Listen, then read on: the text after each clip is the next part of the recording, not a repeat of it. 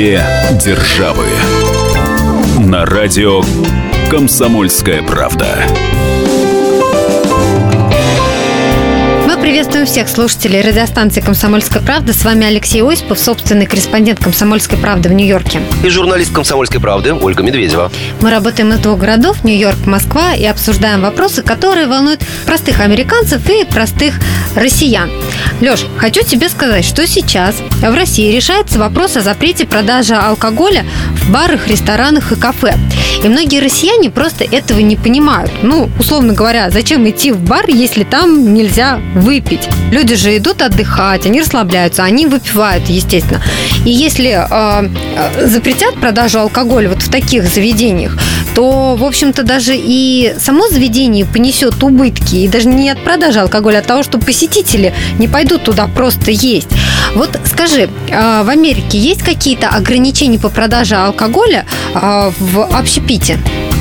Есть определенного рода ограничения, а точнее лицензирование э, тех самых заведений общепита, которые обязаны приобретать соответствующую лицензию на продажу не просто алкоголя, а того или иного вида алкоголя и на распитие его э, в определенном помещении. Есть кафе и рестораны, в которых алкоголь продается в разных видах, э, собственно, алкоголя или, например, коктейли, э, которые совсем другие с учетом добавок льда по градусу на выходе. И есть заведения общепита, где алкоголь не подается в принципе, то есть у этих кафе, ресторанчиков или таверн, если хотите, систем фастфуда, просто такой лицензии нет по той или иной причине. Но это просто если нет у э, заведения э, разрешения, верно? А не потому, что на уровне государства или там на уровне штата существует какой-то запрет на уровне государства или штата. В данном случае в Америке речь идет о законодательстве штатов. Именно они регулируют продажу, оборот, доставку, все что угодно алкоголя. Есть определенного рода ограничения, когда э, в условиях получения лицензии, э, которые, кстати, стоят немаленьких денег, в Америке также бюджеты штатов и федеральный бюджет черпают свои э, доходы из продажи и оборота алкоголя, что совершенно нормально, эта практика применима и применяется во всем мире э, такие лицензии существуют, и порой они бывают драконовскими и стоят немалых денег.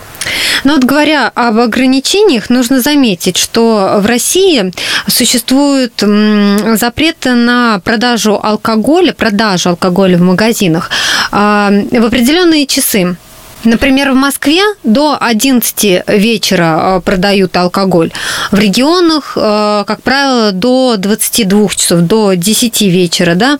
А, в Московской области и там в нескольких областях а, российских где-то до 9 вечера разрешено. А в Америке есть какие-то ограничения по продаже алкоголя по времени? Есть, они не слишком унифицированы, повторюсь, по тому, что эти ограничения и правила принимаются властями штатов и властями муниципалитетов, но, в принципе, можно разделить их на несколько групп. Во-первых, существует э, законодательство, законодательство штатов и муниципалитетов по поводу того, где продавать. Например, в Нью-Йорке крепкий алкоголь, то есть напитки э, крепостью от 20 градусов и выше, можно продавать только в специализированных магазинах. Ну, будем называть их по старой советской привычки ликеров водочных, только там э, можно приобрести крепкий алкоголь. То Что есть крепкий касается... алкоголь в супермаркете не продается, правильно я понимаю?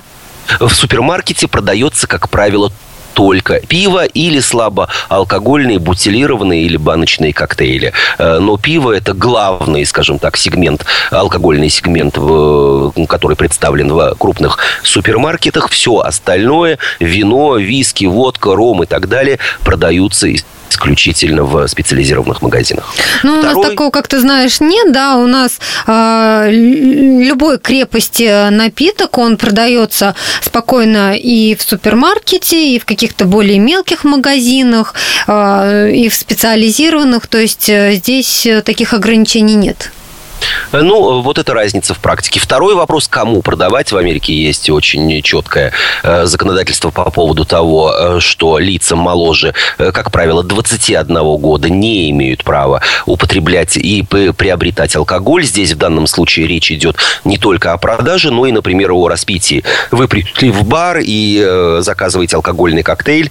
В данном случае официант или бармен должны поинтересоваться или даже попросить у вас удостоверение личности. Третий момент – это время или э, дни недели. Э, в Америке есть немало городов, где продажа спиртного, работа виноводочных магазинов запрещена по воскресеньям. Это традиция, в общем, имеет э, свои исторические корни. Когда э, Америка заселялась, были города, которые или городки, которые были заселены целиком протестантами, квакерами, представителями тех религий, которые, в общем, весьма негативно относятся к употреблению употреблению алкоголя, и до сих пор этот запрет действует. Ну и немаловажный момент – это форма продажи алкоголя, то есть если речь идет о розничной торговле, то вам необходима одна лицензия. Если вы оптовик, то другая лицензия. Ну а если вы продаете алкоголь еще и, что называется, на вынос, то есть в виде коктейлей, бокалов вина, стопок водки,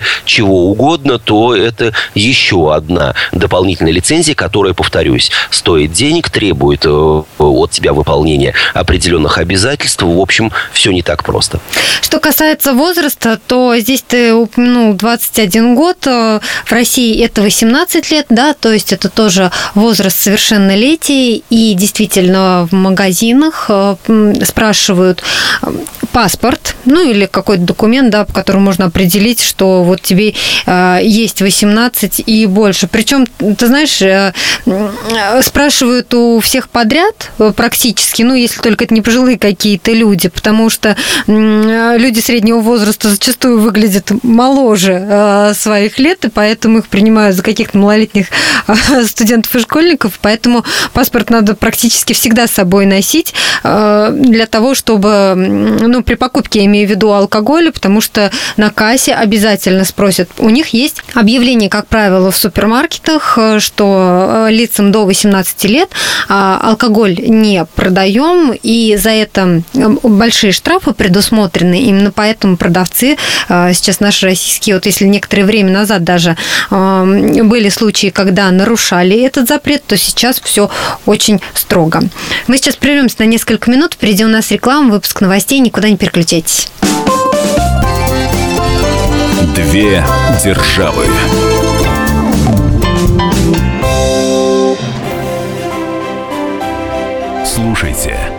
«По стране». Ведущая Наталья Андреасин. Каждое воскресенье на радио «Комсомольская правда» я, Наталья Андреасин, в программе «По стране» разбираю вместе с вами самые необычные истории – Некоторые из них просто удивляют, а некоторые по-настоящему ужасают. Да, кстати, в программе мы всегда разбираем одну из громких историй этой недели с психологом. Слушайте программу «По стране» каждое воскресенье в 20.05 по московскому времени. Слушайте, слушайте. Все-таки в одной стране живем. Две державы на радио «Комсомольская правда». Алексей Осипов, Ольга Медведева, и говорим мы сегодня о продаже оборота алкоголя в России и в США. Леша, в предыдущей части программы ты сказал о том, что, например, в воскресенье запрещено продавать алкоголь. А я вспомнила, что у нас вот э, такого разделения по дням недели нет, но, тем не менее, есть э, дни, как, например, день последнего звонка или день выпускного, когда алкоголь не продается или продается как-то ограниченно по времени. Поэтому все э, затариваются заранее, если в этот день алкоголь не продается. Ну, Но с другой стороны, вот ты знаешь, это очень странный, мне кажется, запрет, потому что, смотри, потому что априори лицам до 18 лет алкоголь нельзя продавать. Э, это нарушение закона. Но, тем не менее, дополнительные меры вводятся. Нет, подобного рода дополнительных мер в Америке нет. Никаких никаких специальных э, красных или, я не знаю, э, для пьяниц черных дней и календаря в Америке не существует. Существуют ограничения по времени. Э, в одних городах и в одних штатах алкоголь может продаваться до 10 часов вечера, если речь идет о рознице, о магазинах. В других городах, в других муниципальных образованиях, округах или графствах, как их иногда называют в Америке, алкоголь можно продавать круглосуточно. Здесь решают местные власти, исходя из собственных соображений, наверняка проверяя и мониторя ситуацию год за годом. Но есть специальные э, или особого рода учреждения, которые работают по умолчанию, но если не круглосуточно, то до э, раннего утра. Ну, например, казино стрип-бар, рестораны, кафе. Их никто не ограничивает по времени работы. А что делать? В 10 часов или 11 вечера закрывать э, бар и переставать подавать э, спиртные напитки. Нет, в этих случаях также предусмотрена специальная лицензия, специальное разрешение, и у владельцев нет никаких проблем. А вот проблема может возникнуть в другом аспекте. Оль, представь себе ситуацию, что э, мы оба оказались в Нью-Йорке, и я пригласил тебя в кафе. Мы выяснили, что э, здесь замечательная кухня, а вот бар предоставляет, продает, предлагает лишь безалкогольные алкогольные коктейли. А почему так? А вот так э, у владельца не хватило денег или не захотел он. А, связан... то есть у него нет лицензии? Да, а ты э, предусмотрительная и опытная э, взяла свою сумочку и специально для меня, ну и может быть для себя, достала фляжку, ну допустим, с водкой и стала разливать. И тут ее. ты платишь штраф.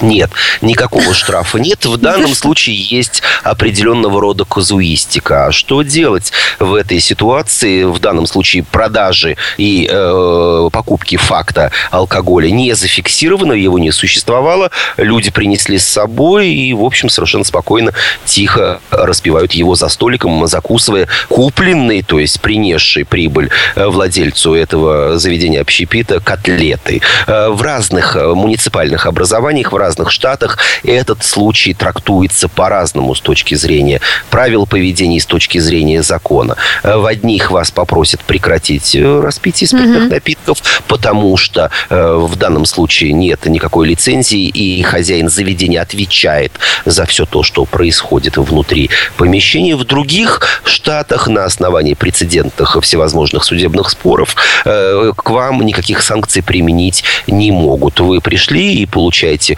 удовольствие, пусть и за собственный счет, но в данном случае ни хозяин заведения, ни официант, ни метрдотель не может применить к вам никаких санкций. Ну, надо ли говорить, что в России вас просто выгонят из этого заведения, потому что никто не разрешит э, пить свое, принесенное с собой. Это как бы вообще не предполагается. Хотя, ты знаешь, вот если все-таки введут э, запрет на продажу алкоголя в барах, ресторанах, да, возможно, ситуация поменяется. Возможно, эти точки общепита как-то пересмотрят свои взгляды и решат, что ну пусть приносят свое, лишь бы вообще приходили и что-то там э, заказывали, да, потому что выручка-то все равно им нужна. А если они алкоголь не будут продавать, то э, как-то придется им выкручиваться. Да, и примерно такая же казуистика происходит и в ситуации, когда речь идет, ну, например, о частном или корпоративном мероприятии, которое проводится не в стенах ресторана или кафе или какого-то другого учреждения общепита. Ну, например, э, большая или не очень компания решила отметить э, ну, пусть Новый год э, для своих сотрудников и арендовала для этого библиотеку, офис. Ты сейчас серьезно говоришь? Корпоратив библиотеки? Да, конечно. Ну, например, Нью-Йоркская публичная библиотека. А-а-а. Это роскошное здание, э, э, уж сложно мне сказать, в викторианском или ином стиле, э, которое предоставляет помещение для проведения, все залы для проведения всевозможных торжеств. И, кстати, все те фанатки и, возможно, фанаты секса в большом городе могли наблюдать, что одна из героинь планировала свою свадьбу именно э, в Нью-Йоркской публичной библиотеке, расположенной на Пятой Эвеню. Сложно мне представить корпоратив библиотеки, но, конечно, конечно, не в той, которую ты описываешь, а в какой-то российской библиотеке, особенно, знаешь, такой региональной, где сидит библиотекарь ну, а в шелочках. Есть, а если там есть актовый зал или зал для проведения всевозможных мероприятий, почему бы и нет? Ну, не суть важно. А да. что делать в этой ситуации? Э, вот мы решили, за собственный счет мы заплатили за аренду и охрану помещения, мы готовы понести все расходы, связанные с доставкой пищи, с доставкой алкоголя, работой официантов. Нет, в этом случае тоже возникает казуистика, которая в разных штатах рассматривается или, по крайней мере, практикуется по-разному.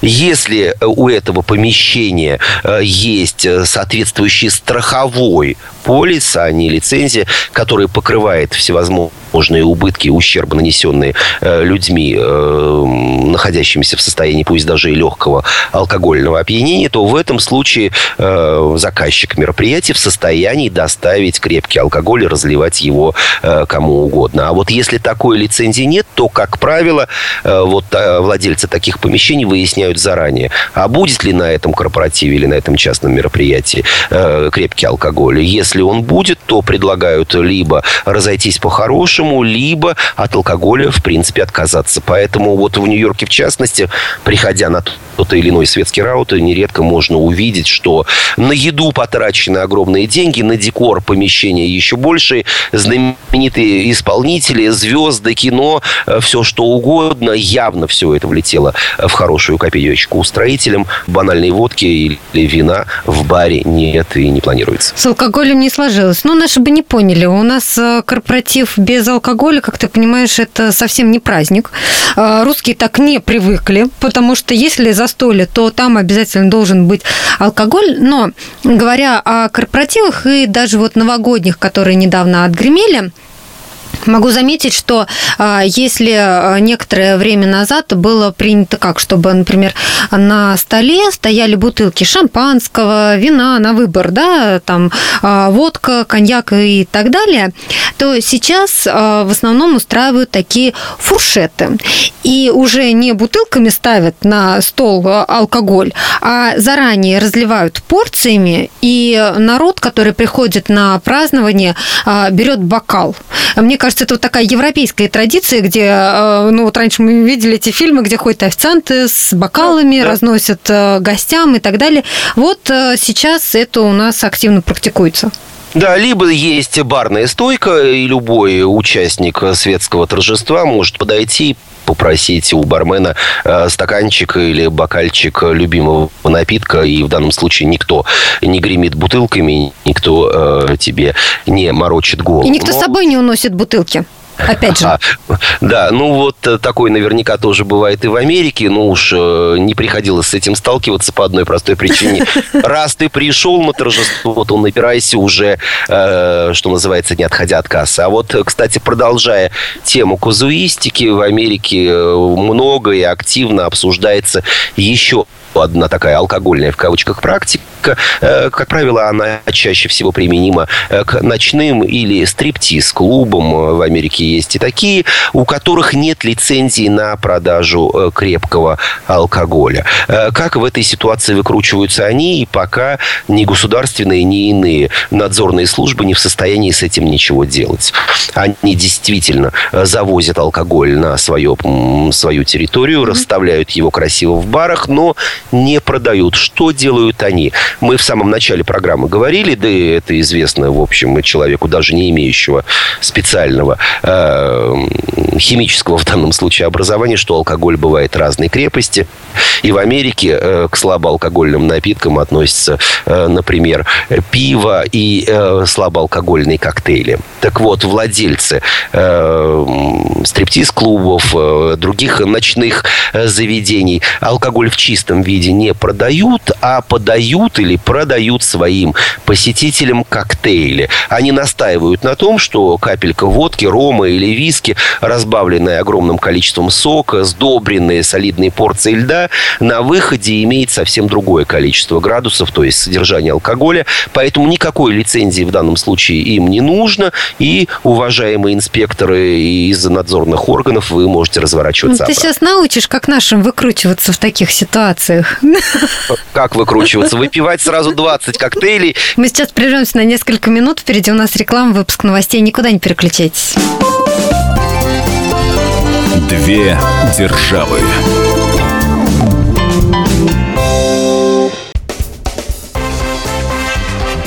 Культурные люди. Ведущий Антон Арасланов – самый приятный человек в редакции.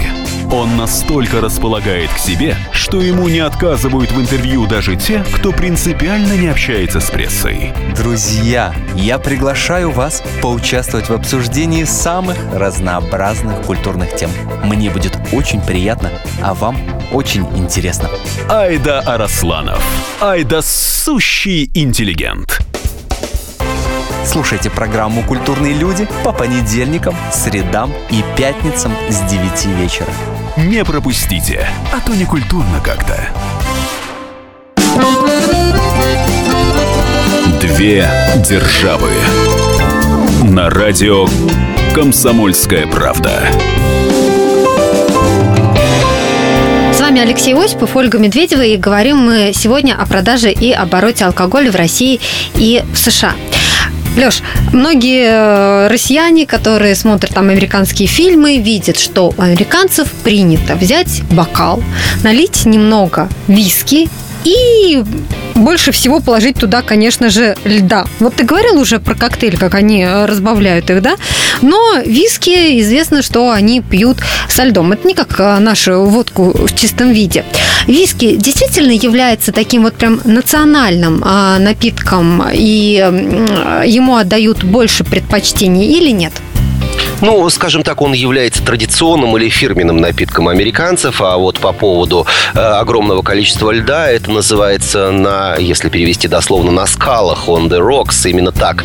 Американцы предпочитают пить практически все крепкие алкогольные напитки, водку, ром, виски. Что же касается статистики продаж, то виски э, не находится на первом месте. На э, первом месте за последние несколько лет я специально поднял статистику статистику Минторга США находится, разумеется, вино. Это, в общем, общемировой тренд. 53% э, э, продаж алкогольных напитков в э, прошлом фискальном году в Америке пришлось именно на вино. Ну, а дальше по убыванию как раз виски, ром, текила и водка.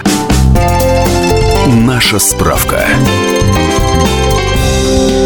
Каждая страна славится своими питейными традициями. Так, виски принято считать традиционным алкогольным напитком в США, хотя история начала производства виски теряется в глубине веков, и США не претендует на роль изобретателя виски. А вот Ирландия и Шотландия вечно спорят, кому принадлежит пальма первенства. Виски переводится как «вода жизни» с языка шотландских и ирландских кельтов. Впервые упоминание о такой воде жизни встречается в 1494 году в свитках казначейства Шотландии. А говорит такое название о том, что изначально и к виски, и к водке, и к большинству других крепких напитков относились как к лекарству. Если спросить любого россиянина, что является русским национальным алкогольным напитком, мы получим незамедлительный и однозначный ответ – водка.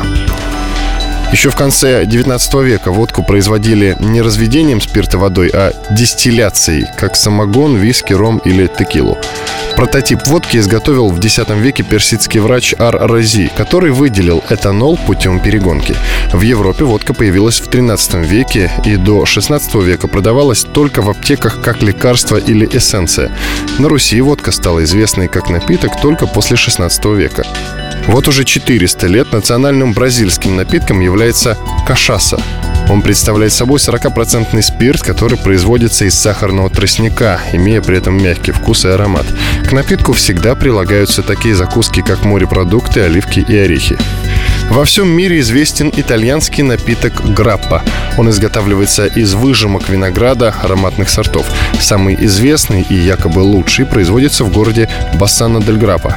Граппа отличается очень сильным ароматом и содержит в себе около 40-50% алкоголя. Традиционно напиток подается при комнатной температуре с добавлением нескольких капель кофе. Название традиционного мексиканского напитка типачи происходит от кукурузы, из которой он изначально изготавливался. В настоящее время для этой цели используются ананасы и коричневый тростниковый сахар. Самым известным алкогольным напитком японцев, без сомнения, является саке. Делается он из риса, а по процессу брожения напоминает производство пива. В зависимости от типа напитка в нем содержится от 12 до 18% алкоголя. Подается напиток в небольших фарфоровых чашах, предварительно нагретых. Считается, что полный вкус саке возможно ощутить только при определенной температуре. Наша справка. Все, кстати, зависит еще и от области или штата Соединенных Штатов. Известно, что в Калифорнии много выходцев из Мексики. В Нью-Йорке тут говорить о национальных или иных пристрастиях сложно. Здесь, что называется, кухня всех народов мира и, разумеется, бары и напитки всех народов мира тоже. Но, в общем, американцы все больше и больше переходят на вино. И, кстати, этому способствует еще один своеобразный... Да, вот хотела спросить, вот... почему именно вино? Нет, в России, конечно, тоже распространены э, вина, и их достаточно большой выбор. Но в Америке вот это, ты говоришь, чем-то связано именно? Э, скорее всего, это просто э, новая развивающаяся своеобразная культура, которая в определенной степени подстегнула еще и увлечение э, многих жителей Калифорнии. Кстати, как правило, это были в прошлых десятилетиях научные сотрудники, представители академических кругов из ведущих калифорнийских университетов. Люди уходили на пенсию, покупали домик где-нибудь в горах, и калифорнийский климат очень способствует э, э, росту и вызреванию хорошего винограда. Э, люди строили свои маленькие винодельни, и теперь их только в Калифорнии более полутора тысяч. Вино, кстати, стало конкурировать. Это же все-таки процесс участия в конкурсах, дегустациях, приезд критиков, выход на рынок как таковой. И калифорнийское вино стало сейчас заметным игроком на мировом рынке оборота вина. И вот такая вот э, инициатива калифорнийских ученых, ушедших на пенсию, сейчас завоевала всю Америку. И во многих других штатах, где, ну, разумеется, погодные условия способствуют, открывается все больше и больше э, маленьких бутиковых э, виноделин. И вино становится все более популярным. Ну, а, честно говоря, еще и более доступным. О деньгах-то мы уже говорили. Э, бокал или бутылка вина стоит несопоставимо дешевле, нежели бутылка водки или ее рюмочка в каком-то Сколько вино стоит в Америке? Ну, в среднем.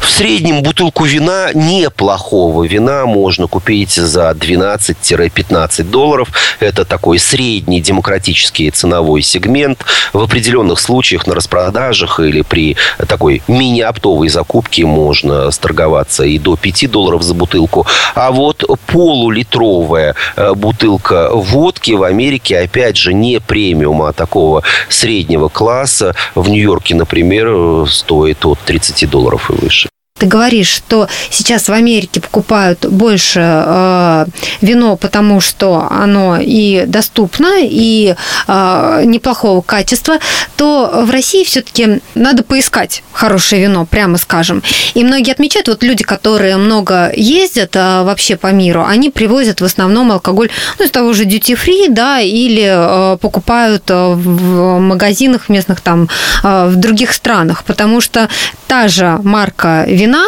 например, здесь будет стоить не просто дороже, но и оно будет не такого качества. Нет, э, в Америке, разумеется, беспокоится и о качестве, и вообще психология другая. Продавец, который выходит на рынок с новым товаром, или в данном случае с маркой вина, в Америке это чисто, ну, я не знаю, э, культурная, психологическая или бизнес-особенность устоявшегося рынка в Америке, старается выйти на этот рынок навсегда и завоевать расположение покупателей. Что говорят о продаже алкоголя сами американцы? Давайте сейчас послушаем их мнение. Уличный опрос.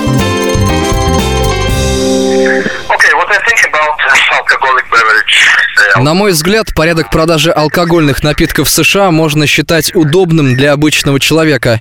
Я не очень хорошо знаю, как это происходит в других штатах, но что касается штата Нью-Йорк, то тот ликер-водочный магазин, в который я хожу, в котором приобретаю вино и более крепкие напитки, работает с 11 дня до 10 вечера. Так что алкоголь я могу, по сути дела, приобрести почти всегда.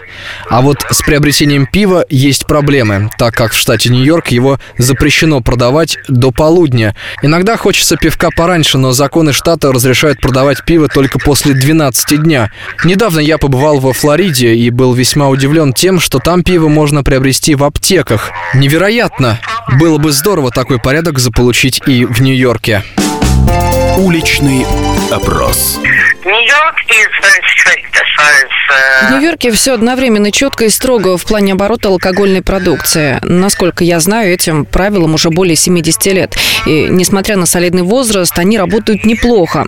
Все, как мне кажется, разумно. И запрет на продажу алкоголя лицам моложе 21 года и часы продаж. Но с другой стороны, разделение магазинов э, мне не очень нравится. Вот, например, я жду гостей, готовлю праздничный ужин. За продуктами иду в магазин, а вот за вином нужно идти в другой. Почему бы не разрешить продавать вино в продовольственных супермаркетах? Пока этого нет, и приходится делать покупки не в одном, а в разных местах. Зато я за другое ограничение. В городе Нью-Йорке запрещена наружная реклама алкогольных напитков и брендов. Я считаю это правильным. Уличный опрос. А традиционную русскую водку, ты говоришь, американцы разбавляют тоже льдом.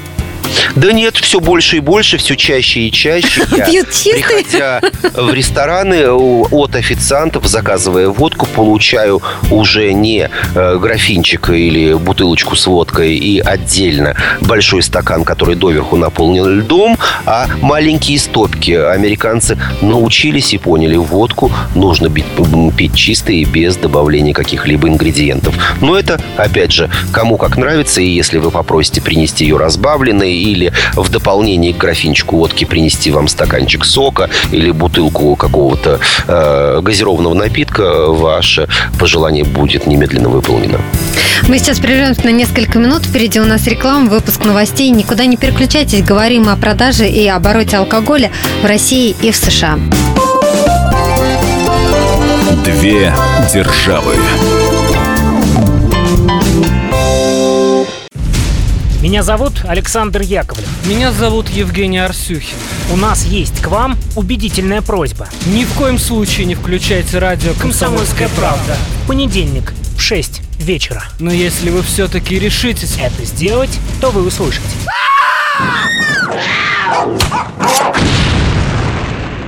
Радиорубка В понедельник. в 18.05.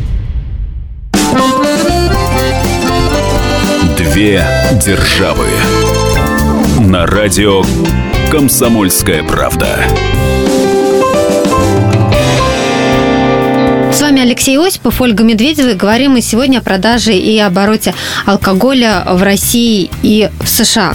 Леш, я тут посмотрела статистику. У нас а, самый федеральный проект «Трезвая, «Трезвая Россия» посмотрел, какие регионы самые пьющие. И выяснилось, что это Еврейская автономная область, Ненецкий автономный округ э, и Магаданская область, то есть Дальний Восток и Крайний Север. А, Принято считать, что деревни в России спивают, то есть отдаленные какие-то районы. Скажи, а есть данные о том, что вот в Америке в отдаленных районах пьют больше, чем, скажем, в Вашингтоне или в Нью-Йорке? Ну, что считать отдаленным районом? Разные штаты занимают разные позиции на карте, своеобразной алкогольной э, карте США. И действительно, провинция употребляет в пересчете на душу населения э, алкоголя несколько больше, нежели в крупных городах или многонаселенных штатах. Несмотря на, кажется, явную диспропорцию в э, плане населения. Конечно же, те люди, которые живут в глубокой провинции, а в Америке она тоже есть, и дикие прерии, и пустыни, и горы, у них меньше социализации. Психологи, врачи, наркологи прямо заявляют о том, что человек чаще всего начинает прикладываться к рюмочке, когда ему нечего делать или ни к чему себя приложить или применить. Да, се- сельская глубинка, если можно так говорить о некоторых штатах США, пьет больше. Ну и, кстати, никуда не деться. Мы отойдем от политкорректности. Разные этнические группы э, в Соединенных Штатах, и такие исследования проводились, э, прикладываются к бутылке гораздо чаще, нежели чем представители других национальностей и этносов. А к бутылке с чем в основном прикладываются? Есть Ну, такое понятие, как самогон в русской деревне? Э, Самогон э, существует, но не популярен ввиду того, что его достаточно сложно и проблематично производить, и в ближайшем специализированном магазине ты найдешь все, что твоей душе угодно. Э, В общем, э, самогоноварение в Америке никоим образом не преследуется, если речь идет об употреблении для себя. А вот если продажа на сторону, то тут прямое нарушение закона. Вот как раз хотел спросить, то есть все-таки законодательством предусмотрено, да, что ну, для себя можно, а на продажу, естественно, это как-то карается штрафами. э, нелегальное производство, нелицензированное производство алкоголя на продажу и его э, реализация без соответствующей лицензии в данном случае карается по закону во всех штатах. А ты хочешь сказать, что на, на производство самогона еще можно получить лицензию?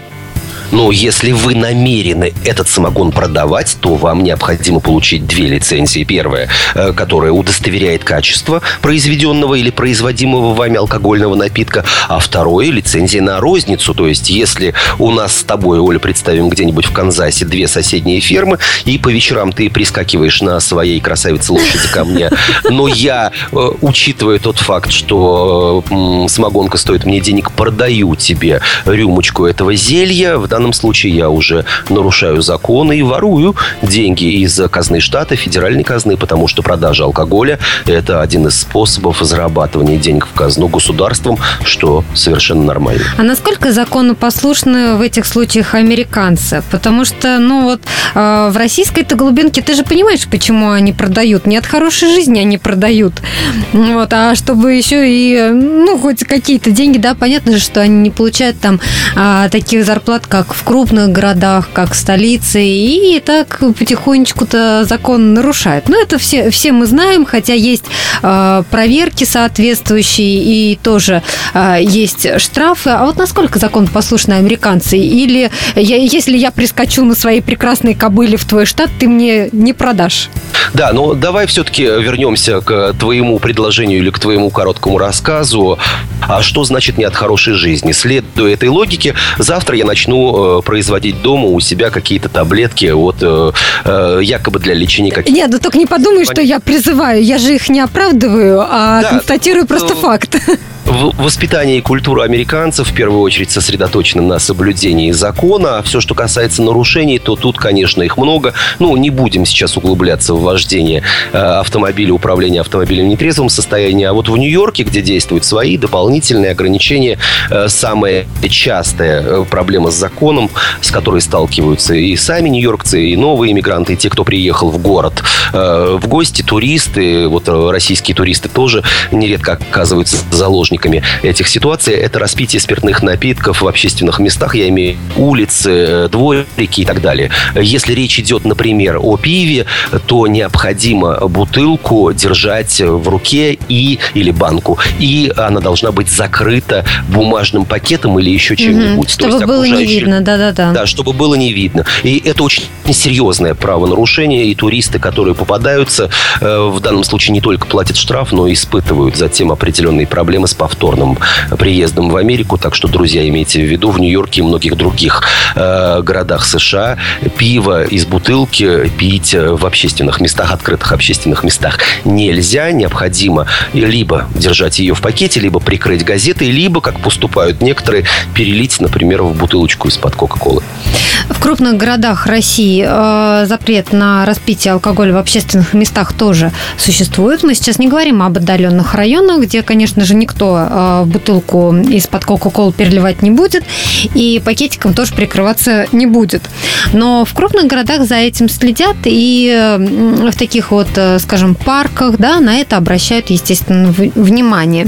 Но, Леша, наверное, ты знаешь, что самая громкая история с алкоголем, которая была связана, ну вот, связана с алкоголем в России в 2015 году, это когда в Саратовской области водитель грузовика перевернулся, а, и фура его была загружена алкоголем. И бутылки не разбились, когда перевернулась фура. И деревня вся на неделю ушла в запой.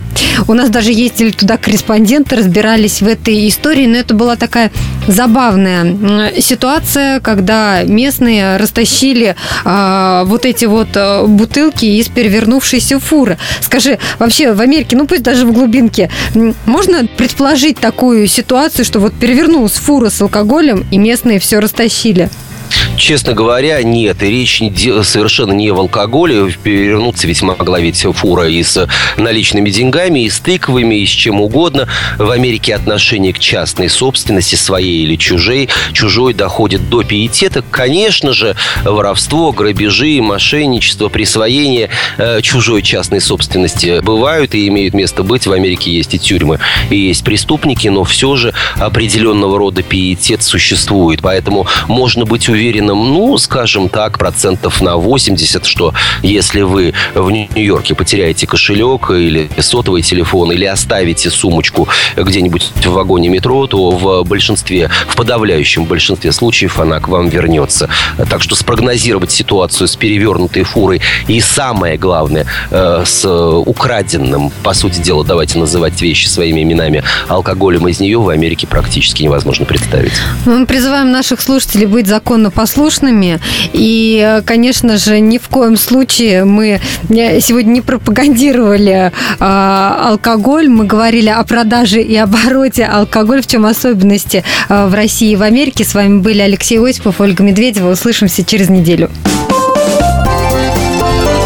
Две державы. Спорт после ужина. На радио «Комсомольская правда». Меня зовут Евгений Зичковский. И на выходных я занимаюсь спортом. Ну как занимаюсь? Слежу за спортивными событиями.